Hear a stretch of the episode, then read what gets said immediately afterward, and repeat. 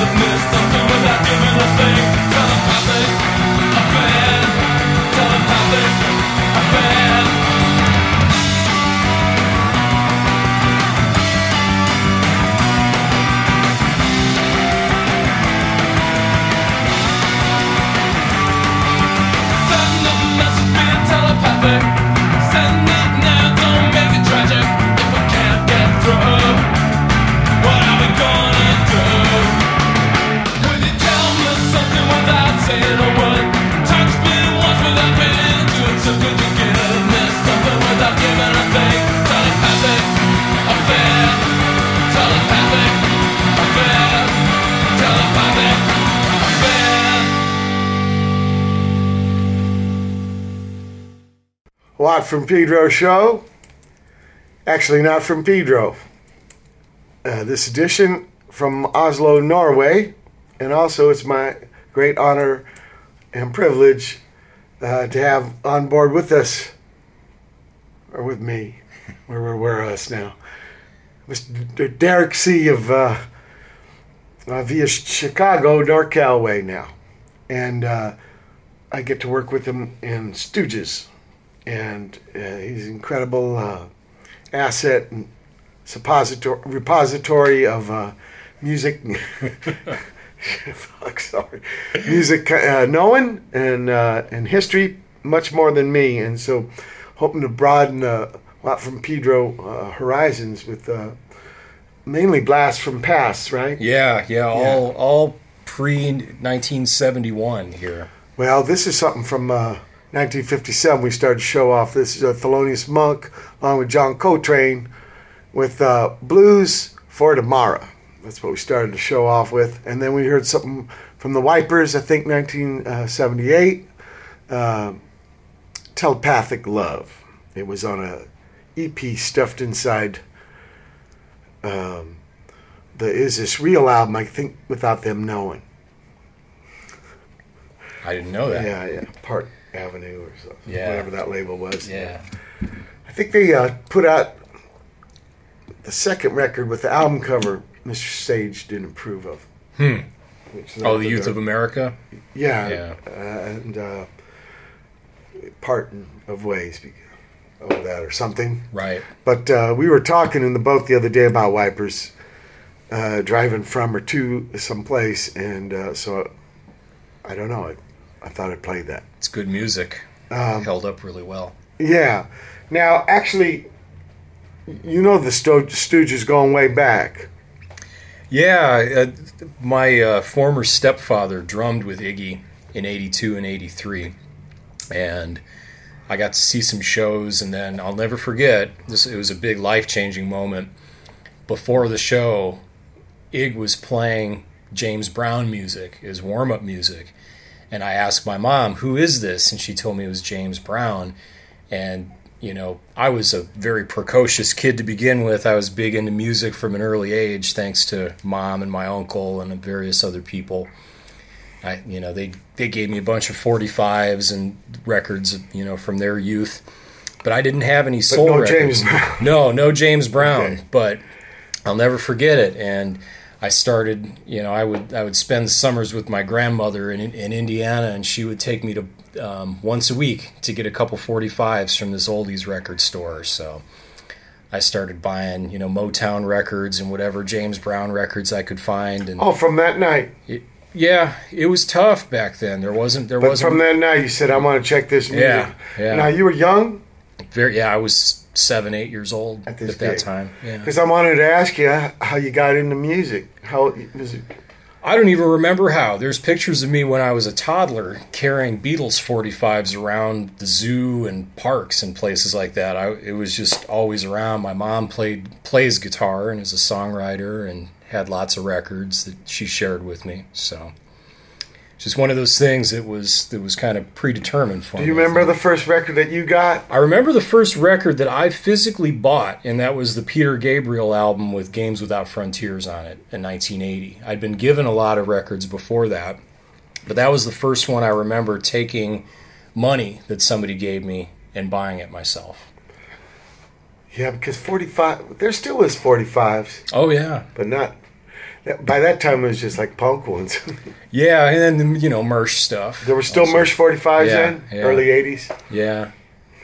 Because they were big when I was young, but it seemed by the that time it seemed, uh, yeah, little uh, records were putting those out, and the big people were. Uh, everything gravitated more towards albums because of the FM radio. Right, right. The dance records were big, twelve inches. Yeah. Yeah. Uh, okay, so you got the Peter Gabriel. Uh, did you want to start playing? Yeah, yeah. I was also, Because she know, played guitar. That's how Yeah. D. Boon got into it. His Yeah. mom played guitar. Yeah, I was, you know, I'd learn a one finger chord, you know, every six months and just bash on the guitar. Would you was- play her guitar? Uh huh. Yeah. yeah. Yeah, I was just always picking up her guitar and playing it. Until I eventually got an electric guitar of my own when I was probably nine years old, I think. Somewhere around there. And you got an amp? Yeah. Or did you just have electric guitar? Had the had the little you know the little Fender Squier amp, you know, the whole Oh, thing. wow. And yeah, that was that was a big thing for me. now, why'd you? You were doing the one finger chord. Were you trying to uh, learn off records? Well, I think the first thing I knew how to do was, and my mom has told me this later on, was that my right hand was I could play rhythms really well. You know, I, I didn't necessarily know how to change chords, but even at that at that real early age, I could kind of strum along with records. So Oh, okay. So it's rhythm thing. yeah, So you might have been able to move to drums. Yeah, I'm a terrible drummer. So, No, but a good right hand. I mean, strumming. and interestingly enough, I'm left-handed.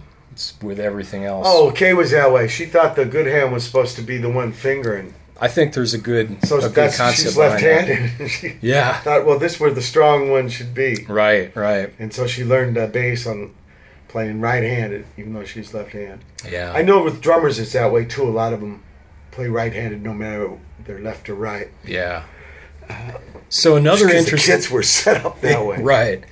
So sorry to cut you off. And No, another cool. another interesting thing that happened around this time was there was that syndicated radio show called the Lost Lennon tapes in the mid to late '80s, where they played you know a lot of John Lennon demos and things like that, which I would record off of the radio every week.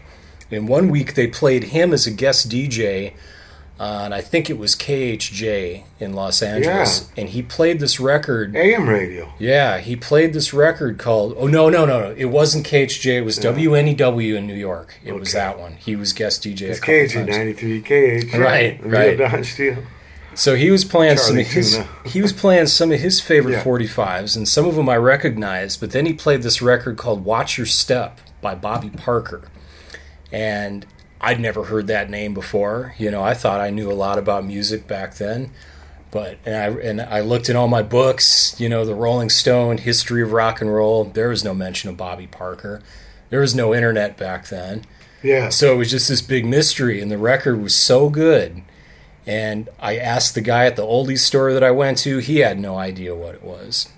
It wasn't until many years later when I first when I got my eBay account in the late '90s when I was able to score this record. So, like to share that one Well, it was probably big with John Lennon. yeah, and it's it's interesting how He's from the old rock and roll. yeah, know, right? Yeah, well, they were big into R and B. You know, their their the covers on their early albums are, are rock and roll and, and soul records Yeah. and some So pretty probably big stuff. for his music. Yeah, yeah, very big. You know, there was a big disconnect, I think. A lot of, uh, probably with the 70s, just a lot of stuff got spaced.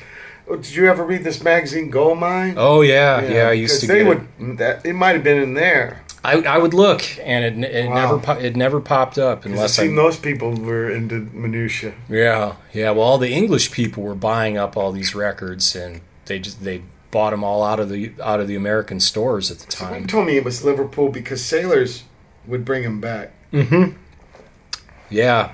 And then a lot of stuff got released over there, like obscure records like "Watch Your Step" got it actually got an English release. We're gonna play that. Yeah, Okay. What's that like? it's uh, kind of in the Ray Ray Charles "What I Say" vein.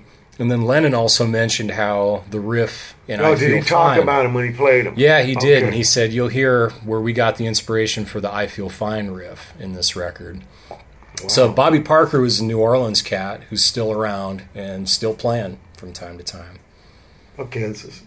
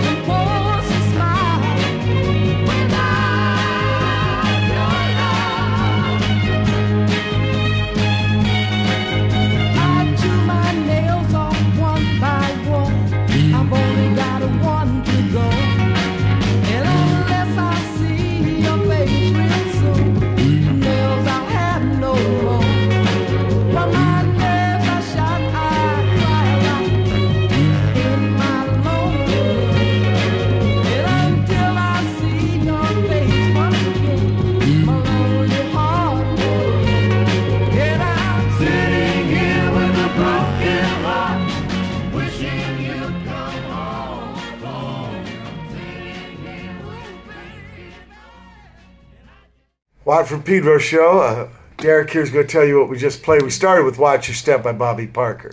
Yeah, then after that, you heard um, the Wooden Nickels with Nobody But You.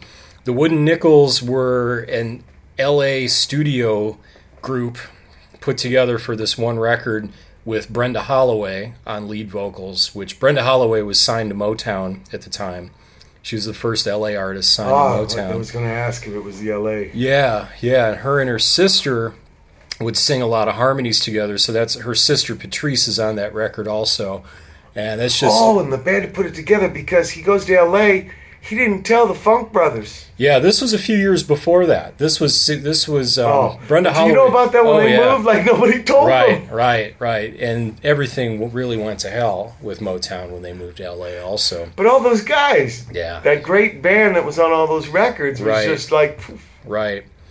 This Wooden Nickels track is almost punk rock. It's it's so intense. It's just just this raw, you know, just slamming track. So that's that's one of my favorites. who's in the Wooden Nickels? You know, No, no, there's no session info. Um, when I just first like those Motown ones in Detroit. Right, I right. think Jamerson. Somebody told me the first time his name was on a record was the Marvin Gaye. Right. Yeah, that's that's true. What's going on? Yeah, Marvin insisted on that. Yeah, and then after that, you heard "Give In" from the Webs. The Webs were a great New York group that released a, a handful of singles. Then you heard "The First Taste of Hurt" by Willie Tee. Willie Tee was a New Orleans cat. Uh, started out in jazz and then started um, started into the the R and B scene when he was very young. And a little bit of trivia: I took my pseudonym in um, my Derek See pseudonym in inspiration from Willie Tee. Willie Tee's real name was Turbinton, so and he spelled it T E E, which I do the same with my last name. So Because if you only use the first letter, it Right. would be T. right, right, But yours is a little trippier. yeah, because my real last name is Cullimore. No, but the C is the letter. Yeah, you use the right, word. Right, right. Little sneakier, but fully Yeah. fully inspired by Yeah, Willie sure. T. There, and that's that's one of his rarest sides. It came out on a on a New Orleans local label, and these guys were funny because he was signed to Capitol at the time, but he Just mouse. yeah he mouse. Some of the copies say Willie Lee on the label, which Oh. I, I think those are the ones that may have been nationally distributed, but um, the New Orleans ones say Willie The T. Massey Hall thing. Charlie Parker's called Charlie Chan. Really? Is it the same the same kind of deal? to another label. Yeah. I think it because it came out on Mingus's label. Huh. Yeah, yeah, that's a mouse. All right, and the last track you heard in that set was Heart Trouble from the Parliaments. And there were earlier Parliaments cuts than that in the late 50s that were doo wop records. Then there was a gap where there was nothing. But Heart Trouble signified the beginning of George Clinton's R&B era in Detroit is both a musician, writer, and producer. Um, we're talking pre-funkadelic. There was the Parliaments, that released a number of singles, including "I Want to Testify." It was a pretty big crossover hit. George Clinton also worked with J.J. Barnes, and which I've got a J.J. Barnes track um, to play later that has some Clinton involvement. Then, just inspired by the MC5 and Hendrix and Stooges, uh, Funkadelic came along Maybe later Black on. Merda. Yeah, yeah, Black Merda, another Detroit uh, rock and roll band. Supposedly the, the the first all Right, black rock right, band. right. Because Jimmy had some guys from England who. Yeah, that's that's an interesting story in itself. Yeah, and me finding out about uh, uh, Edwin Starr. Right? Yeah, yeah. They And playing behind him. they played on some great Edwin Starr records, Twenty Five Miles and Agent Double O Soul. Yeah. really hard hitting stuff. And so this next set, these are all records that are, that are um, Detroit soul records, and but let's get into this uh, thing about. Okay, so you hear this uh, Bobby Parker song by John Lennon, yeah, and you can't find it anywhere. So Right. you're like all searching out uh, because the Pete Gabriel don't sound too obscure. But did this experience with Mr. Lennon and his obscure thing like get you into this thing? Why not check out shit that ain't Mersh? yeah. Well, there were there was quite a few years in between that, and you know, also during that period, I got pretty big into punk rock Yeah. and also hip hop Yeah. all throughout the '80s. You know, I was living in L.A. and listening to KXLU and KROQ. What you wanted to see where the punk people and hip uh, uh, rap got where where their influences yeah, were? yeah. I think that was part I, of it. I I I was uh, intrigued by that. Yeah, You know, like because punk was like, wow, they're they're they're whittling things down, uh, but maybe some of this kind of sound actually existed before, and it, uh, and it's a, re- a rediscovery. Not like they found them old records, but just the, this kind of sense of uh, getting back to because they had to. It hadn't been refined yet. They were reacting against a stadium rock. There was no stadium rock. right, right. So they're making their own records, but there's such a similarity between. God, when I got that first Jam album, mm-hmm. and uh, you know, it sounded like yeah, '60s music. Yeah, yeah. it- and but they were young away. guys. Yeah, So this intrigued me about that because I didn't get to really know about. I did know uh, there seemed to be a lot of knowledge about people at punk gigs, uh, like these records uh, Mr. Shaw put out, uh, Nuggets and Pebbles. yeah, yeah. And they were called garage bands, and like the punk bands were kind of garage bands, you know, because they were econo, and these people were putting out their own records, which I had no idea of. Uh, going to arena rock shows and only knowing major label, right. and the same with the soul music. Maybe they weren't uh, uh, garage bands so much, but there was so much independent label. Sure, and it was. The I think the thing that always drew me to that, and then also going back to what I was listening to in the '80s, I was also buying the Nuggets records and all Oh, that stuff on Rhino and it, and everything. So it was just the Shaw ru- was a bump, yeah. He was Bomp, and he was. but he also signed series. some punk bands. He had some Stooges yeah, records. Yeah, And so I, I, I knew there was some kind of mixture.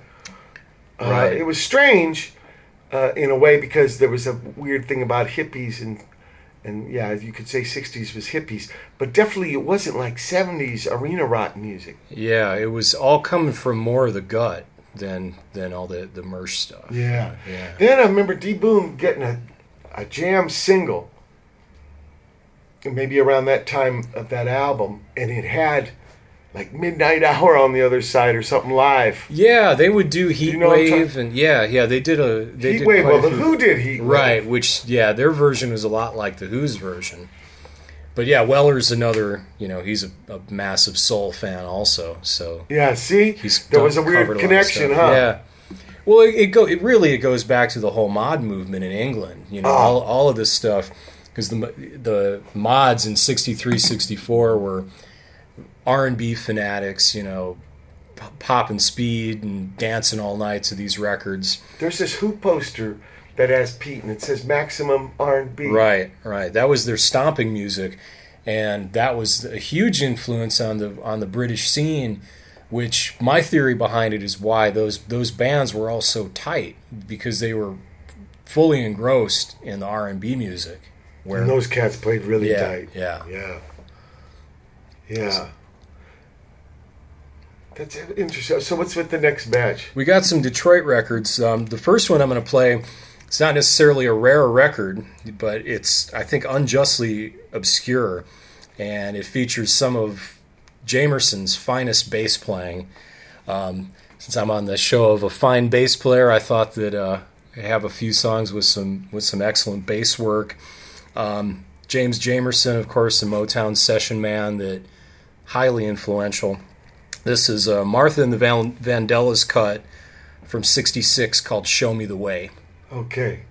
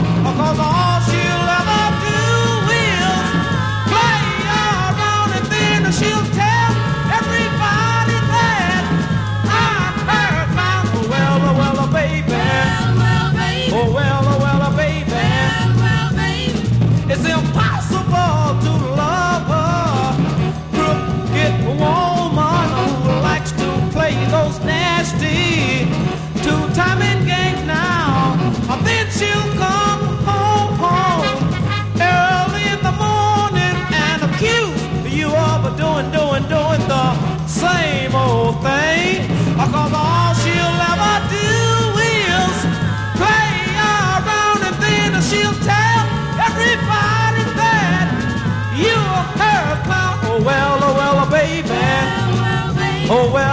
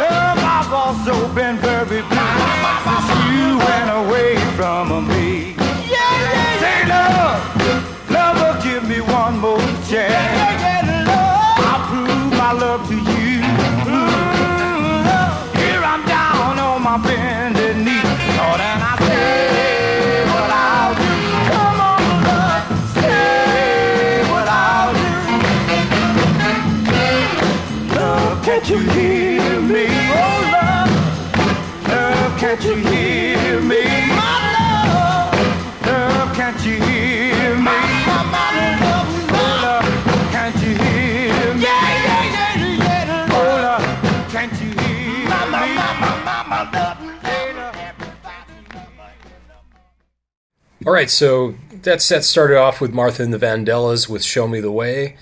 And next was Crooked Woman by Edd Henry. Then you heard Puppet on a String from Gino Washington. Then Love is Like a Ramblin' Rose. Yes, the same song that MC5 covered. Uh, that was by Ted Taylor. And after that, you heard Love Can't You Hear Me from the Knight Brothers. Ramblin' Rose first uh, song D. Boon learned on the guitar. And uh, we'll talk a The little. MC5 with that. We'll talk a little bit more about these records in the next hour. Yeah. Although we'll probably have another batch. Yeah, That's okay, right? yeah. D- more more talk. When was that one? That Ramblin' Rose? Uh, 66 for that one. So that's before MC5. Yeah, yeah. I Now, wonder if they heard that. oh yeah, you said these are Detroit Singles. yeah. Ted Ted Taylor is a Detroit guy, and um, the, I played the Gino Washington track because Gino Washington was a big influence on Rob Tyner and the MC5. Ah, big respect, Ron. Tyler. And this this was the first single that Gino Washington cut um, for Correc-Tone Records. He later redid "Puppet on a String" um, a few years later with um, Gino Is a Coward on the other side, which is a great great record. I strongly recommend seeking this that one out. This one is very tricky to find, and it has a backing vocal group on the record called the Primettes that a few months later had their name changed to the Supremes. yeah, But you're not hearing Diana Ross in the in the lead. You're hearing uh, you're hearing Florence belting it out and sounding great. So Yeah, it's the end of the first hour of Watt from Pedro show, August 10th, 2010. Hang tight for hour two. August 10th, 2010, second hour with the Watt from Pedro show. Here's more stuff from uh, Derek See's collection.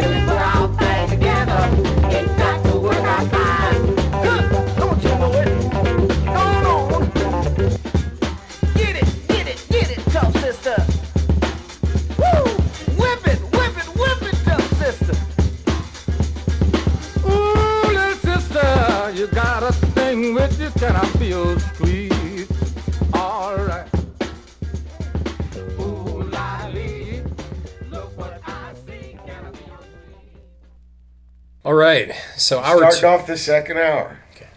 Starting off the second hour, Never Let Your Love Grow Cold by the Vontastics. They're Chicago group. Uh, a little bit of a psychedelic soul sound on that one. And that was followed by The Twilight Zone by the Astors. Psychedelic, when was it? 67. Okay. Right in the right in the height of the psychedelic era. Uh, Vontastics also covered Day Tripper Lots of wow. lots of soul bands were covering Beatles and Stones songs during that period. Uh, then you heard the Twilight Zone from the Astors. The Astors on were backed by Temp record? Solid Rock. When's that? Oh, Solid Rock. It's got Cloud Nine and Ball. oh Confusion. yeah, sixty nine for that one. Uh, does anybody give a damn yeah. about the brothers back in Vietnam? Yeah, yeah, that was. Um, Norm, no- Norman Whitfield was the producer. That In fact, when you open it up, it's a gatefold. Mm-hmm. He's in there. yeah, yeah. You ever was a see big that? Part, yeah, he was a big part of that psychedelic soul sound. And with, he wrote the "Ain't No, Ain't No, "Ain't No Mountain High Enough." No." It's on that record. He wrote a lot of songs, and No. a lot of times in the Doom, doom, doom, ain't no, "Ain't No Sunshine." sunshine when she. Is that on that record? I think Really? so. What was what is that web for? Let's see. Yeah, But it's funny. I remember opening up and there's a picture of him. Yeah. You don't really you really see the producer. right. So the Astors were backed Yeah. by Booker T and the MGs, Ah, who were the house band at Stax. yeah, That's, that that's a Stax record. Detroit. Uh, and then after that, you heard the Slow Fizz from the Sapphires. And then you heard two in a row with some Eddie Bo involvement. Eddie Bo started out in New Orleans in the mid 50s cutting uh, rock and roll records and gradually started started uh, incorporating some R&B into his sound. And then by the mid 60s, he was just this monster proto funk soul man. Oh, yeah, there you go. It's been a while since I've listened to that record. Yeah. Yeah, and this cover. I mean, this isn't too much, and then you open it up. Mm-hmm. Yeah. But no, you know what? It hasn't. It's maybe maybe a year because this is a bitchin' fucking record. Uh, maybe it's got its song titles. No, Yeah. what's that about? Yeah, I have that one at home. So, No, but why no don't help- they no list the song right titles? Stop the war now. It's yeah, summer. Yeah, Edwin Starr also did a great version of "Stop the War Now." Stop the war. Eddie Kendricks. Mm-hmm. Uh, Yeah, tops. before before he went on his own. boogie. Keep on boogieing. Keep on trucking. Keep yeah. on trucking with that. Yeah. All right, so you heard two um, Eddie Bo numbers. The first one was the Rubber Band Part One. There've been a lo- Was there a Spinners song? Rubber Band Man. Yeah, a little later on. The Eddie Bo's had a had a Yeah, big 70s. resurgence, and uh, a lot of his music's been reissued. But the Rubber Band is only available on a 45, and a very hard to find one at that. So that's a that's a choice nugget for you, uh, courtesy of the Watt from Pedro show. Thank you. and that set ended with uh, Chuck Carbo as produced by Eddie Bo with "Can I Be Your Squeeze," which is just a What brought, brought all Monster. them songs together? Well, it's le- less of a theme with that set, um, other than the last two that are Eddie Bo tracks, but just kind of going a little more free form right That's now. all right. That's this- right. So you you know you're doing the one finger chord thing on the guitar. Uh-huh. When do you meet? Do you meet somebody in school you want to make a band with? Yeah, that came a little later. I uh, when I was in middle school, the Yeah. first band I put together, a friend of mine. They didn't call it junior high. Am I that old? They cha- they ch- some When people it call it change? junior high, some call it middle school. Well, it got changed in middle. My sister teaches that now, but Yeah, we didn't. It wasn't called for us, but that's California. and uh, this was this was Yeah, I- you have some California years. Oh yeah, yeah, Southern California, Yeah. El Segundo, What what years? uh, eighty-two to eighty-eight. This period, Yeah, yeah, that early period when Mm-hmm. you're just picking up the guitar. yeah, Okay, so so do you want to start playing with other people yeah. I met a friend in, uh, in, in junior high, eighth grade, eighth grade, I think, and we were both kind of the the class weirdos. Yeah, yeah. His name was I Paul Gra- Paul Grafton, and um, he didn't he didn't play an instrument, but I But he said, wants "Hey, to be in a band. Yeah, yeah. Right. And I said, "Have you ever thought about playing bass?" He said, "Yeah, I'll, I'll play bass." So he he saved up over the summer and bought a bass, and I started showing him root notes. See, eighth grade. What you're 14? Uh, I was a little younger, so th- twelve or thirteen. And then we, you know, we just played music together. And then our freshman year in high school, we No met, drumming. No, freshman year in high school, we met a guy named Tim, who ended up becoming our, you know, part the third member of the triumvirate, and we formed a band called I Sharko that actually, after we graduated high school, recorded an album with Kramer from Shimmy Disc fame that was released by Bomp Records when we were about 19 years old. So that's kind of a psychedelic eighth space grade, rock You stayed with the same guys Yeah. from eighth grade after high school. Yeah, and then we got back together. So Sporadically. this band, and that's your first band, Mm-hmm. Yeah, and you, you guys are writing songs. yeah, you know the whole thing. What was the first hanging out. song you wrote?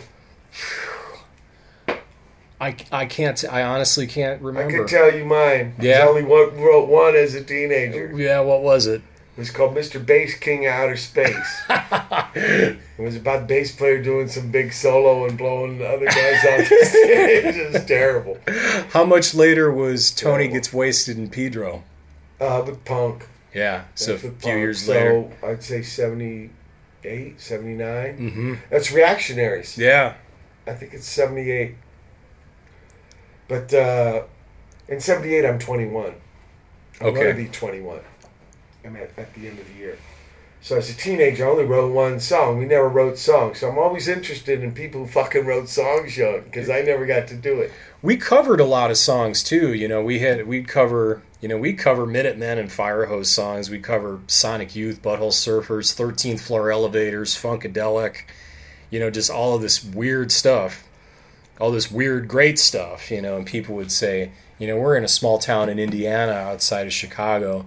And people would say, "What is all this music you're playing?" You know, and we'd make little mixtapes for them. Or I, I was actually the mixtape guy, Okay. so I would make all these mixtapes with all Of this you stuff. guys recording. Of- How- of us, and then also- days? Ghetto Oh, you mean of the songs that Right. you would end up covering? Right, Ah, but we would make tapes too and distribute them around to our friends. How'd you record? Um, Four I track? scored no. We were we were lower. Just a stereo machine turned yeah, on, right? yeah. I was I was also into tape machines, so I would find reel to reel tape machines at, at garage sales and things, and You We'd recorded hook- to those. yeah, we'd hook up a couple mics and sing through uh, whatever amp was available and just Sang through amps. bash, yeah, bash out all this kind of trashy stuff. Do you have any of that?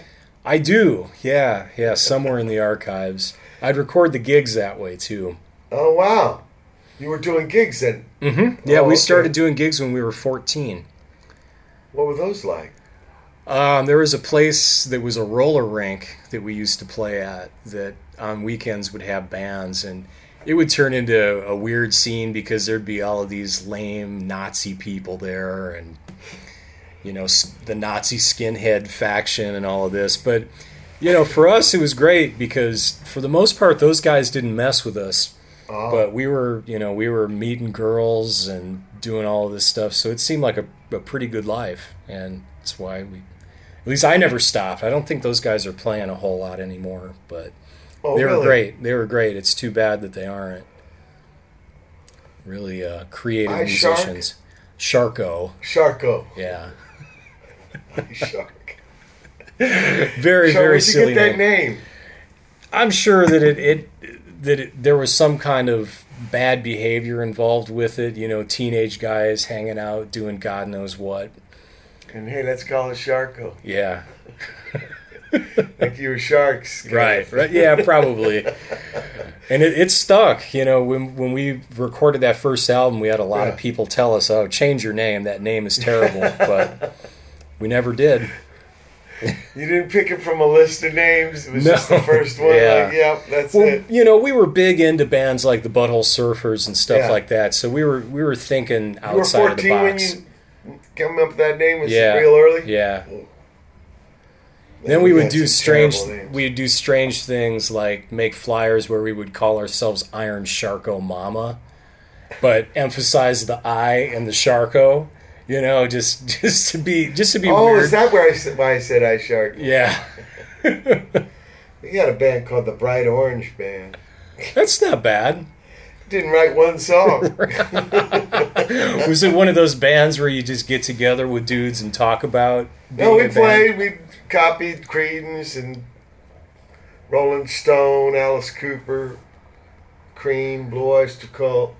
All real bad. Yeah, of course. well, our big thing We we didn't write one fucking song. That that Mr. Bass King Outer Space. I never showed it to anybody. yeah.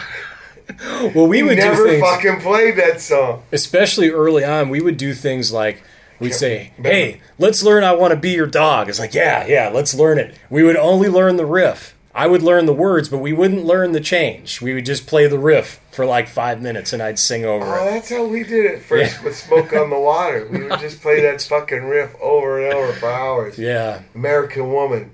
Don't, don't, don't, Yeah. don't, don't, don't, don't, don't. I mean, on and on and on. When we were like that age, Yeah. 14. the kids, the Uh, kids we didn't have a name then. The a Bright Orange Band came when we were 16. That was some other guy too. He thought of like you, what you call it a name. I mean, the arena rock had us so beaten down. We just never thought you could do gigs or anything. You couldn't play arenas. We didn't know about clubs.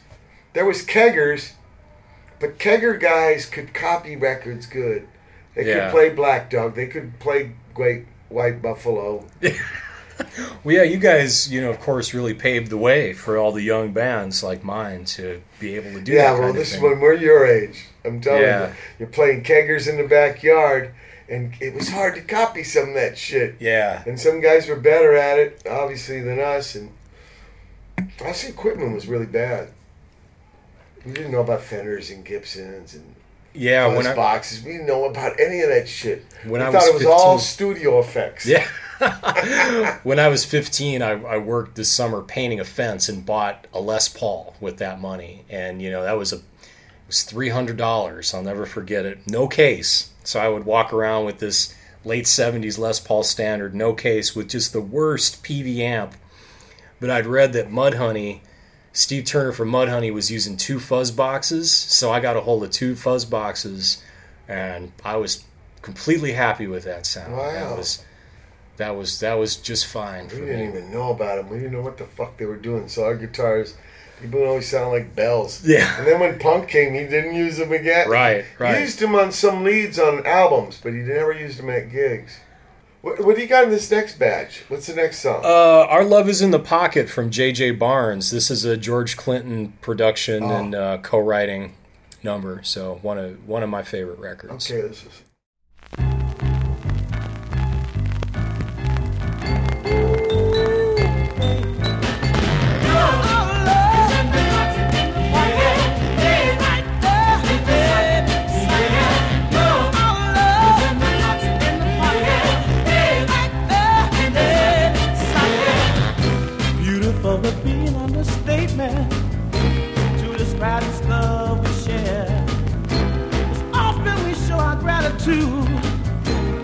This love beyond compare.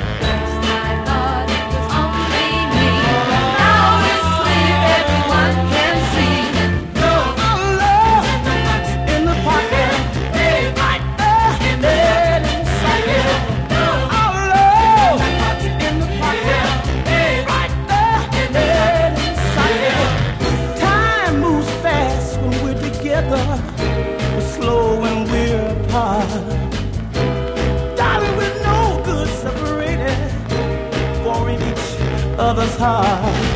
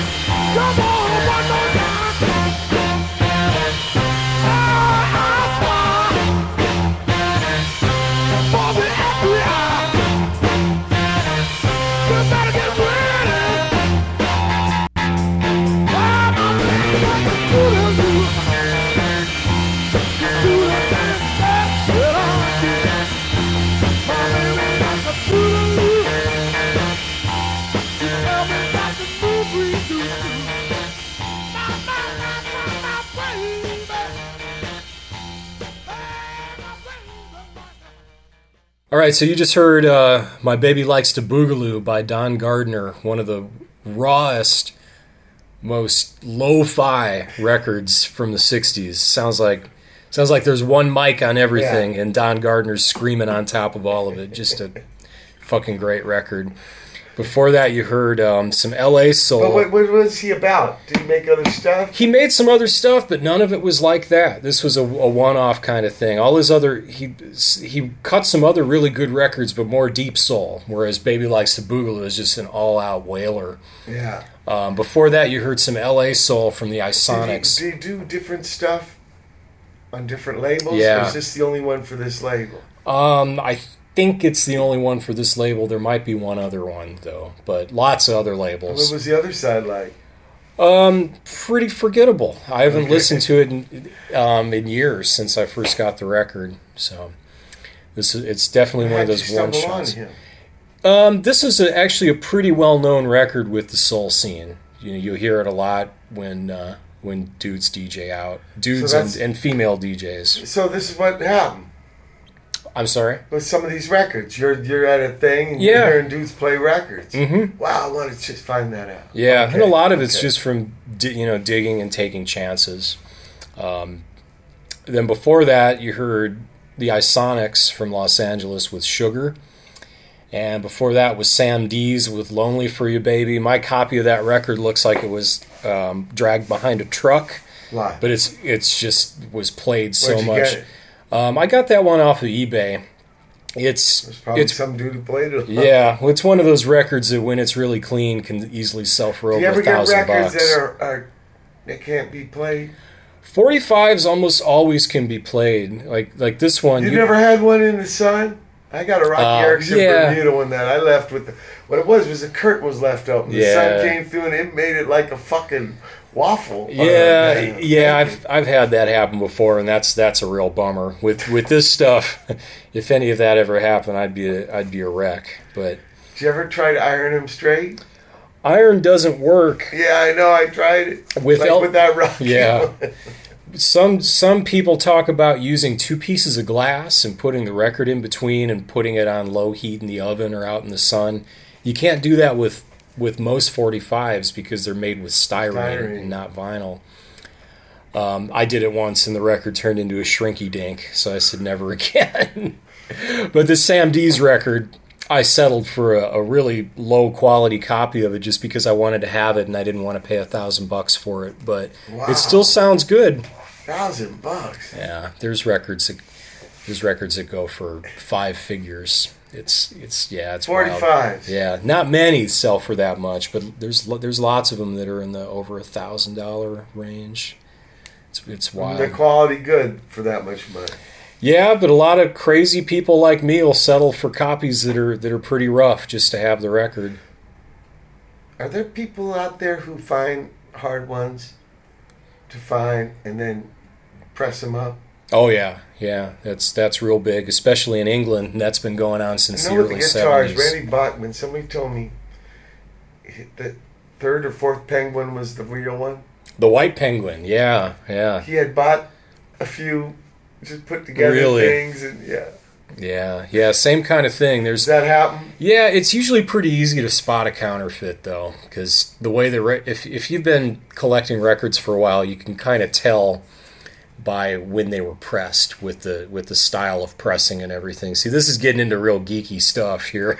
I'm curious. There's some Yeah. fucking Dallas. Oh yeah, I mean when you're talking a really expensive record, it's scary. You want to make sure that it's the the real thing that you're dropping that kind of dinero on.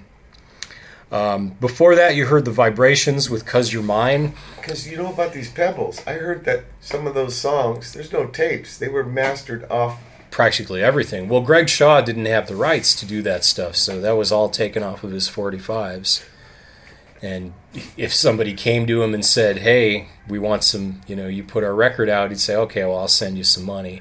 It usually wasn't very much. Greg Shaw, great taste, horrible business sense, and really screwed a lot of people over the way. Um, but You know what? Maybe it got people into some of that music. It did. That wouldn't otherwise. It did. That's a good thing about it because it, it certainly hipped me to a lot of stuff. Because, like, right when the, a lot of those bands died and that scene died, it just. Mm-hmm. I guess these DJ guys you hear play at gigs keep it living Yeah. by playing the records. Yeah, yeah, and, and definitely through my blog, I try to keep the stuff alive. Oh yeah, we ain't talked about that. Yeah. Yeah, so I, I do a, a 45 of the day blog, um, Derek's Daily 45.blogspot.com. I've- It's been going for close to four years now, where, So there's 12, 1300 of them? yeah, they're not all, I, I can only keep them up for about two months because, Oh. because of bandwidth. And also, honestly, I, you know, having so much stuff up there for download, I'm kind of afraid that somebody's going to come What after about me. no? But what about just having the s- spiel? Oh, the spiel stays up. The spiel stays yeah, up. yeah, that stays up. See, because that's what I'm saying. The interest, you're letting people know. Mm-hmm. If nobody's talking about it, yeah, you might not have the thing, but then they might go on to search it because of something you wrote about it. Yeah, yeah, and, and I have, you know, it's it's kind of discreet on the site, but it says if there's anything that you want to hear from the past, just just let me know and I'll send it to you.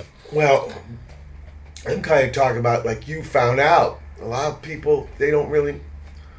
What are resources? Um, a lot of people put stuff up on YouTube. You know, you'll see a picture of the record spinning and with with the audio or photos. So Yeah. that's a good resource. A lot of sellers on eBay will post sound samples, What which I found a lot of Goldmine? stuff. Goldmine's pretty much done. Done right? Yeah, sadly, but I used to. And why did I that loved happen? it. Internet. Didn't Yeah, internet killed the- it. Yeah. Record shows are another good place. You know, a lot of the dealers will have a, a portable record player out there so you can check stuff out. Uh, same thing with record stores. The- They'll have stuff and have a turntable mean, there's set no up. problem with independent record stores. There's lots of those. Oh yeah, they're everywhere, and I do, especially when we're out on tour. I um, make lists of favorite places to visit and take pictures of the shop, and I'll do a write up for that city. So Is it better over here or in the U.S.? it's incredible over here. You know, there's in the U.S. is kind of troubled. well, luckily in my area, there's lots of good stores Uh-huh. in the in the San Francisco Bay Area. Uh, major cities still have good independent stores. I hear about you know some stuff in remote places, but of course the internet and big box evil conglomerates like Best Buy have killed a lot of stores. Because Yeah. I I worked in a record store in the '90s and just watched Best Buy just destroy us. So it's a, a real sad sad deal. So back to that last set. Before Sam Dees, you heard the vibrations with "Cause You're Mine," Yeah. and the set started out with J.J. What about Barnes. vibrations? Vibrations were a long-running soul group from uh, from Chicago, and that was, this was one of the the last. This is not one of the last, but towards the end of their career, and it's a, a real hard driving kind of proto funk record. And Bernard Reed, who is a pretty well respected bass player, was a permanent member of the Vibrations. And How long did you live in Chicago? uh, well, I lived. I never lived in the city of Chicago. I lived in uh, Valparaiso, Indiana, which is about Oh, 40, 45 minutes Yeah. away. Yeah, um, quite a number of years, from 1989 to 2004. Quite a while. 15 yeah, years. 15 years. Then back to California. Yeah. And when we start second hour, with? Starting the second hour with what's probably my favorite 45 ever made. You know, I don't like to pick favorites, but this this one could very well be the favorite. This is "I'm a Good Woman" from Barbara Lynn. Barbara Lynn Ozen was a left-handed female guitarist, singer-songwriter who started making records when she was 19 and just an absolute trailblazer Where? for women in music. Beaumont, Texas. And um, worked a lot in, in uh, Louisiana with the yeah, producer Huey Eastern Texas. That's right Yeah. by the border. Yeah, so this is so it's a phenomenal song, and her guitar playing just drives this track, and it's just a monster. Uh, 1967. Wow. Damn. Okay. After Ice Shark, no, Sharko. Yeah, musically. You're still playing music. Oh, yeah, right? Those guys yeah. stop in Indiana. Yeah. Go back to Cali.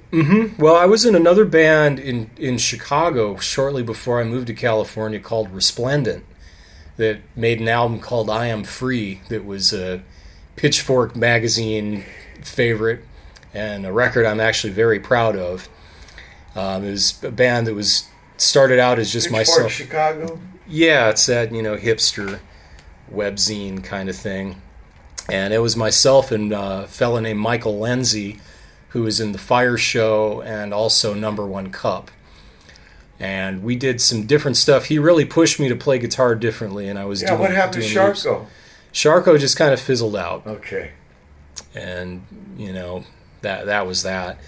So I You're was looking also for new people. not so No? much because I was doing a lot of. Uh, well, I was playing in Resplendent, and then I was no, also. but how'd you get into Resplendent? I mean, I'm, I'd met him a few years earlier and actually went on tour with those guys, kind of helping out and doing sound and you know that kind of thing. And then when when the fire show fizzled out, he started doing this resplendent project and got me involved. And I'm very very proud of that album, which I think he has up available for a free download. If you look, you know, do a Google search for resplendent, I am free. It's a a, a good deal. Then moved to California and met up with some with uh, a good friend and musical collaborator named Paul Kimball, and we have a band called Careless Hearts. And I'm also that's kind of a roots rock band with an R&B and psychedelic edge. And I also play in a band in a, in a you band. made an album. Yeah, we made a couple albums. And we also Yeah, work also worked with uh, James Williamson of And there's Stooges. a live thing. Yeah, we did a live album, which was James' first gig in 35 years. And I'm also in a band with my lady friend called The Bang, and we do a recreation of uh, the 60s girl group sound. And funnily enough, I'm a Good Woman is one of the songs that we do. So that's the one you're going to be hearing next. But you oh, because I was gonna say we you're not into the girl groups. Yeah, yeah. Well, there's Yeah, there's there some it coming. Okay. Yeah. Okay. This is it. You leave your home for days and days.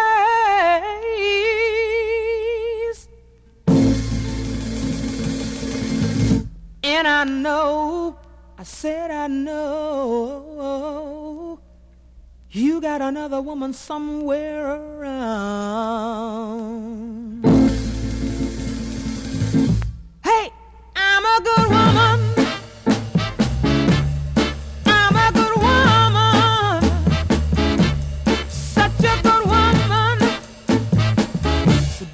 Treat me like dirt. I don't go nowhere. You don't take me out. If I put on a nice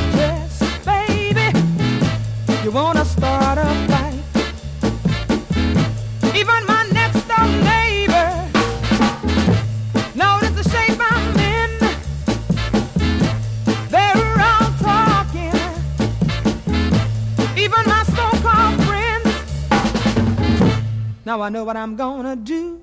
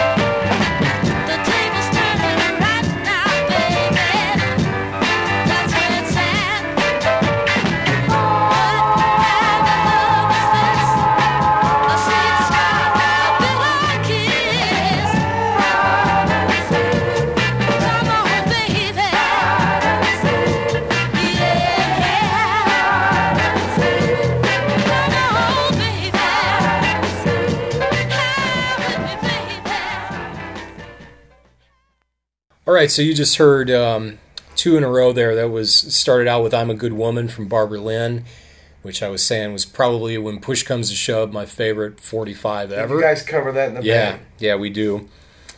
And um, once again, Barbara Lynn, pioneering singer songwriter and female guitarist. Yeah. Just you know, really one of the first of her type. And after that, you heard some more. What was this lady, Minnie? Oh, Memphis, Memphis Minnie. Minnie. Yeah, yeah, going way back. Yeah, yeah. There was a long gap. She was twenties. No. There wasn't a whole lot in between. Yeah, yeah. Memphis Minnie win the levy I played, I played some of her Yeah, stuff. yeah, I couldn't believe it. And what's the other one? Uh, Hide and Seek Yeah. from Lillian Dupree with one of my favorite intros out of out of any of these 45s. Where was Just- she from? Uh, Detroit. Oh, cool. Yeah. Yeah. So We're at the end of the second hour. Watt from Pedro show, August 10th, 2010, here in Oslo, Norway. And there's a bike race going on. It's not a certain kind of rally. so don't be confused. Hang tight for hour three, please. August 10th, 2010. It's the third hour of the Watt from Pedro show.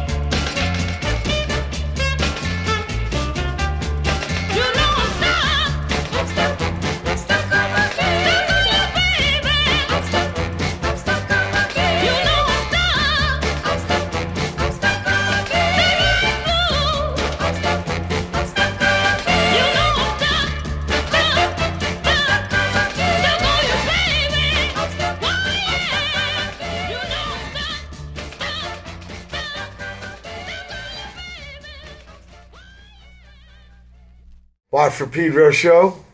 Yeah, Eric? yeah. So uh, in that set, we started out with Lonnie Lester. Lonnie Lester was a guy who's actually still active in Indianapolis, Indiana. When he recorded this single and two others, he was in Gary, Indiana. North. Yeah, right by where I used to that where- live. oh, okay. Yeah, Willie Waldman, the trump player for Banyan, is up that way. really. Yeah, he uh, beekeeper. Yeah, most uh, most most people went to Chicago to record, you know, Yeah. with Vee-Jay and those labels. But Lonnie Lester recorded in Gary and released these records on his own. And Really? yeah, yeah, Was that common? it was it was very we common. We were talking in the boat about because of that fucking storm. hmm People in Finland, it was a bad scene. Yeah, Not because of Finland, but a freak storm came up, and wow. But we're, you know, Mr. Mayfield was hit by a live scaffold Yeah. in the last nine years of his life. He's paralyzed. But early in his life, right after Impressions, I think he st- maybe even in Impressions, he started putting out his own records on Curtom. yeah, yeah. And he actually And he had put out other people. he did he had two labels before that as well. Is that right? Yeah, yeah. He during the Impressions era. Even during the Impressions. Mm-hmm. Yeah, he was quite the entrepreneur. Yeah, because some of these bands were, were happening on his label too. Yeah, the five stair steps, and um, they were they were the big one. Oh shit! I can't, I can't remember. You know, I uh, Staple yeah, Singers. some staple singers. You know, um, I had that album Curtis Live, yeah, yeah, it's a great album. and man, that was a bitchin' record. It's got one weird song. We've only just begun, but I admitted I like his version. Well, I like that song. Yeah, he's sincere not- about it. yeah. He's sincere about it. That's for sure. yeah. Um, yeah, people get readies on it. Mighty, mighty Spade and Whitey. If there's hell below, we're all He, gonna go. he released a great album. Staples, yeah. Staples Singers, Baby Huey and the Babysitters, which was Chaka Khan. Really? Yeah, that's she was in the band at that time. I wasn't aware of that. Yeah, baby, that Baby Huey album that Curtom released is just absolutely incredible. I mean, but this cat, uh, could- because I'm getting ahead of myself because I wanted you to talk about all these things, but I wanted to talk about because you talk. It's the same. This cat was putting out his own records. yeah, yeah. And I, I want to ask you, of all this stuff you've been playing, how much stuff is on the same label? It's almost a different label for every one of these. Yeah, practi- yeah, practically different labels for everything. You know, there Yeah, were there so were a few. up?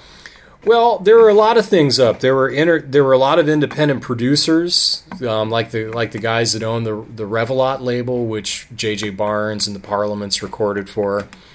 There'd be you know a couple producers that owned a label like that. There'd be offshoots of labels like Okeh, which was part of Epic, that released a lot of soul records. Um, Eddie Bo owned his own labels. Um, yeah, a lot of artists and a lot of producers would scrape together money and, and put these records out. Sometimes they get national the distribution. Yeah, I was going to ask about that. Sometimes they get because picked up. I, what I heard about with maybe some a garage band, maybe not the soul thing, it, it had to stay regional. Yeah, They yeah. couldn't go.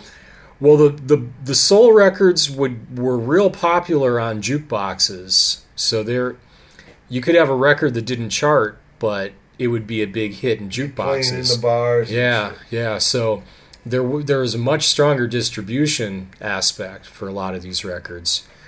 Even So- them being on little labels. Yeah, yeah. They'd end up in, in odd places.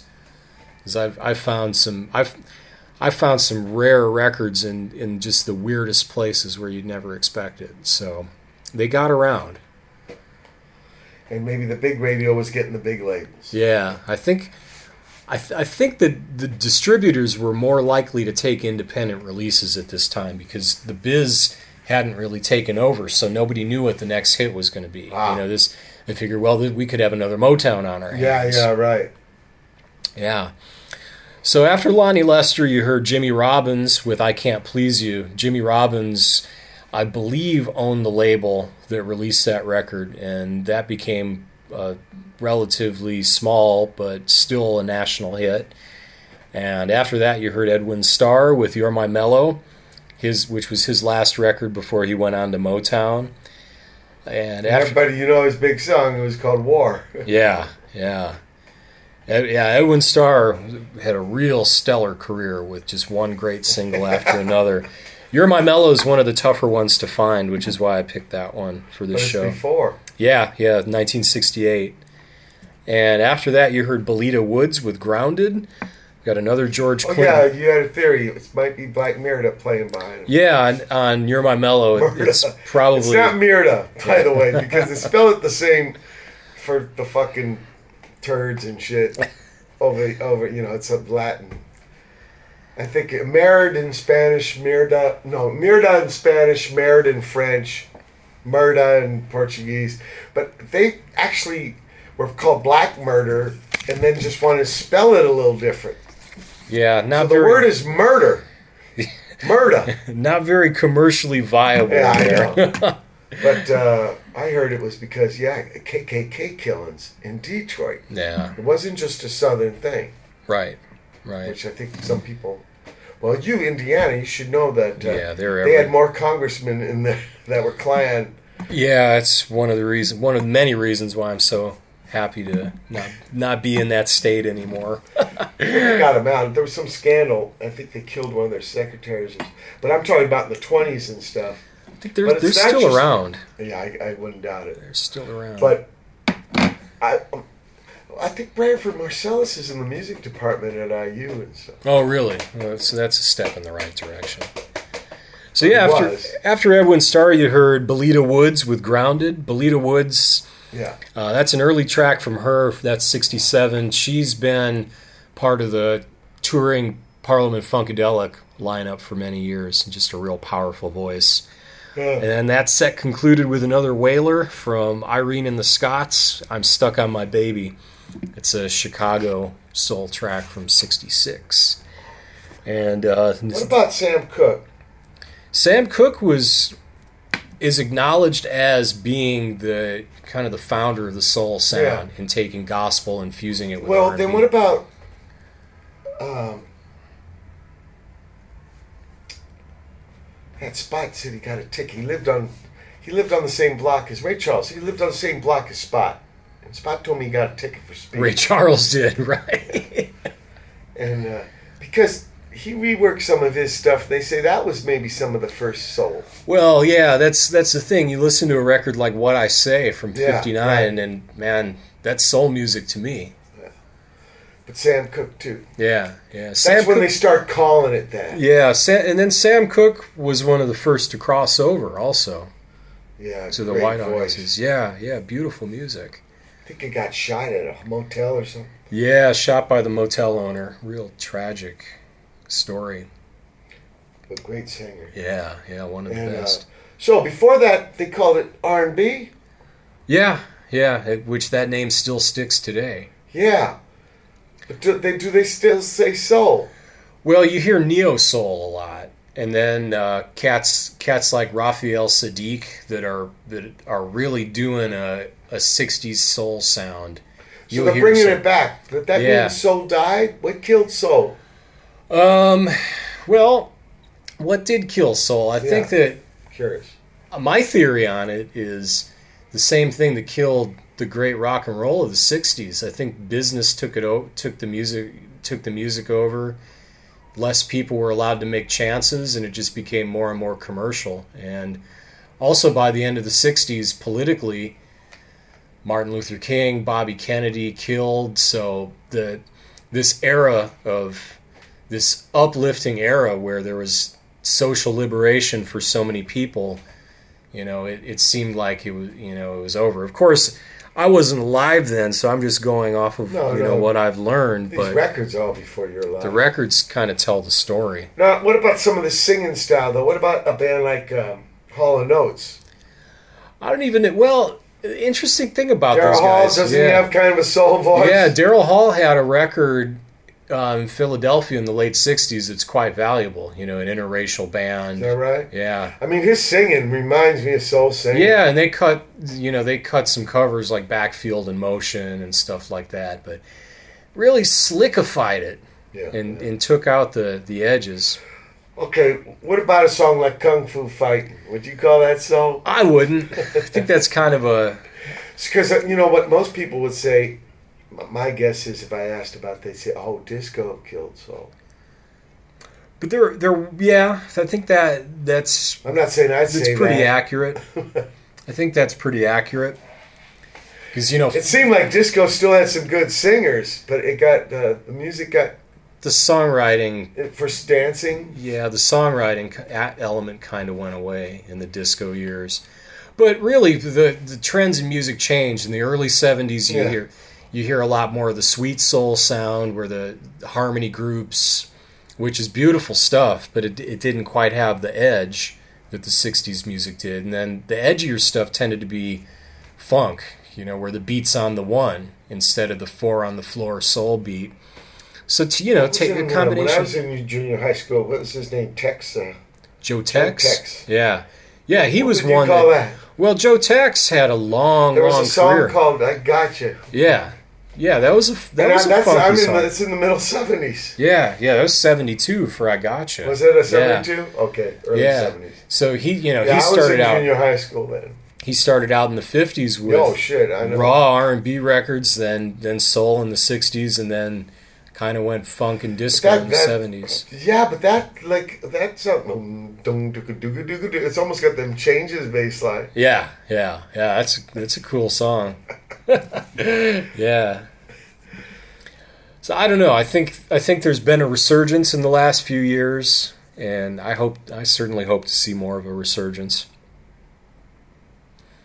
And the good, the uh, Marvin Gaye. He's killed in the early '80s. Yeah, His father. I was working in the neighborhood. He was killed in yeah. That was Crenshaw. just Worked for an old lawyer named Mr. Horrifying. But he hadn't really been doing some good records. Yeah, I mean that brings up another interesting point. I've been focusing on a lot of obscure and rare stuff Yeah. on the show, but the hits through the era were phenomenal. And you know, the Motown hits, the Stax hits, Atlantic Records, it's some of the to me, it's music that music doesn't get any better than those records. You think of Otis Redding and Aretha and you know the Martha and the Vandellas, Temptations. It's just a Otis well, Redding was pretty rowdy music. yeah, very, It's pretty intense. yeah, great stuff. So, shall we play a few more? yeah, yeah, yeah. I'm just curious about this stuff. Yeah, Uh, the, this thing about little labels. it's it's kind of kind of punk rock. Yeah, really. I know, I know. I see some interesting parallels. Uh, what do you got? What are we going to hear? Uh, we're gonna hear one from the Three Degrees. Are you satisfied?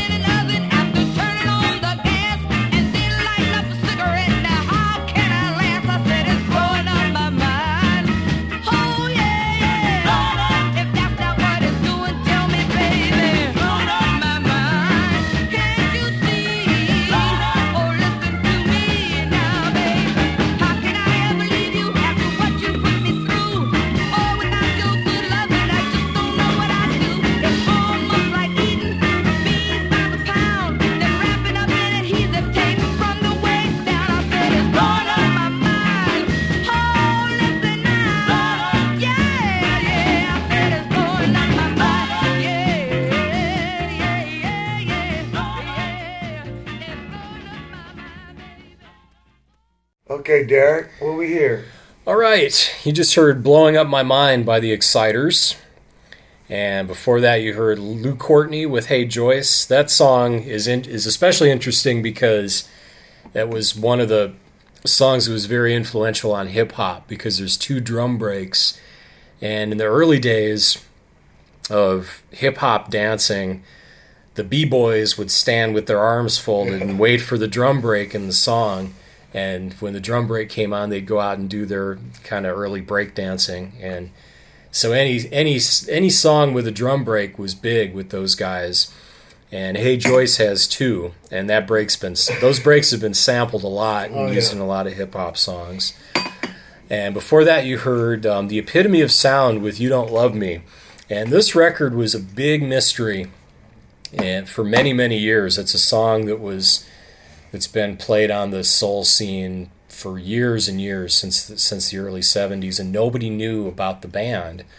I posted the, the the record up on my blog, and within about a month, I heard from the guy that was the singer who Wow. who wrote to me, which was just one of the most touching things. I've had this happen a few times, but with this one, it was the coolest because there was no information on the band. Everybody thought Where it were was they from? they're from New York. Everybody thought it was a, a, a white band.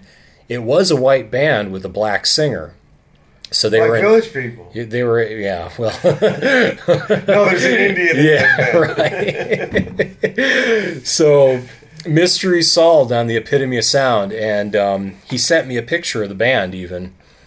That What, they're still around? no, they're not around anymore, but this was their promo Oh, you shot. mean in the old days, they, Yeah. there wasn't even a picture. Right, right. Wow. It was a big mystery. So that was one of the, the real proud moments I had. What was the label? Sandbag Records. Sandbag. Yeah. another another one off. So did he tell you the story? He did, and I'm trying to get an interview out of him. Just a, re- a really nice guy named Gene Thomas, and he's become a web friend. And one of these days, I'll I'll do yeah, do an interview story? with him. He is that the only record they made? I believe it's the only record he ever made, but he still sings. He sings in his church, and that that to me is uh, that's really makes me really happy when I get those kind of messages. Like you know, I'm still singing. You know, I may not be making records, but I still sing. You know, that's that's very touching Yeah, to yeah. hear that. what year was that record? 68 and before that we heard luther ingram with, with if it's all the same to you. Um, this was the first record that luther ingram made. He later went on to stax in memphis in the early 70s and some smoother sounds but that's a real rough-edged record. Yeah smooth. And we started off with the three degrees who also went real smooth in the 70s and they were even on sanford and son once. That's a, a, a real uh, real stomper from them called "Are You Satisfied?"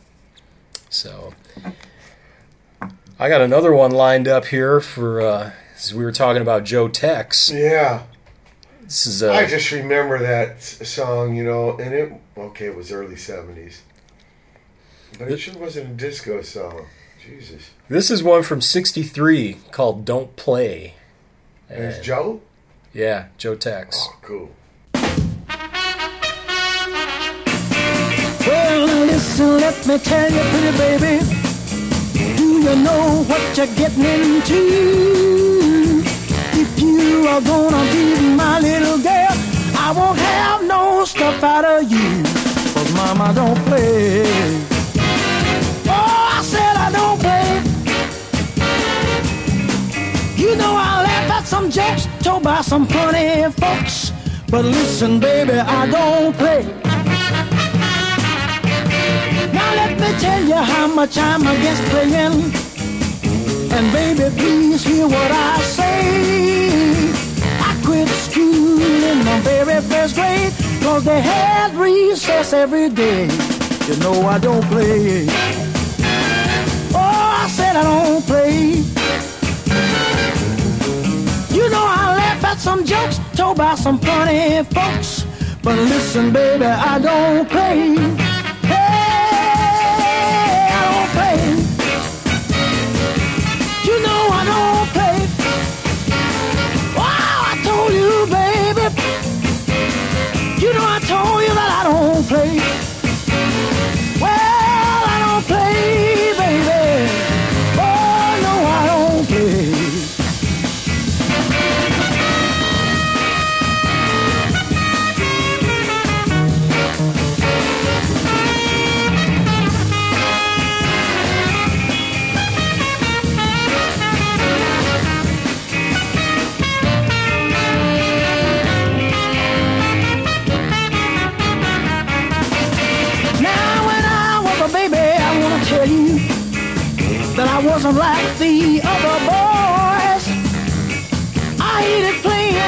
Doggone much. I told my daddy not to buy me no toys. Now woman, I don't play. You can tell by that I don't play. Well, you know I laugh at some jokes told by some funny folks. but listen, baby, I don't play.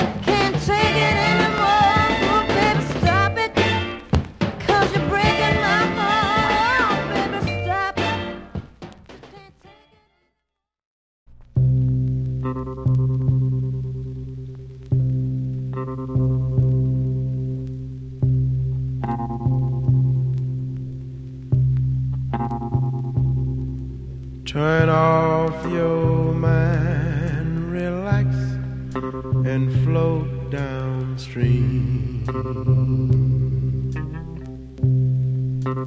It is not dying. It is not dying.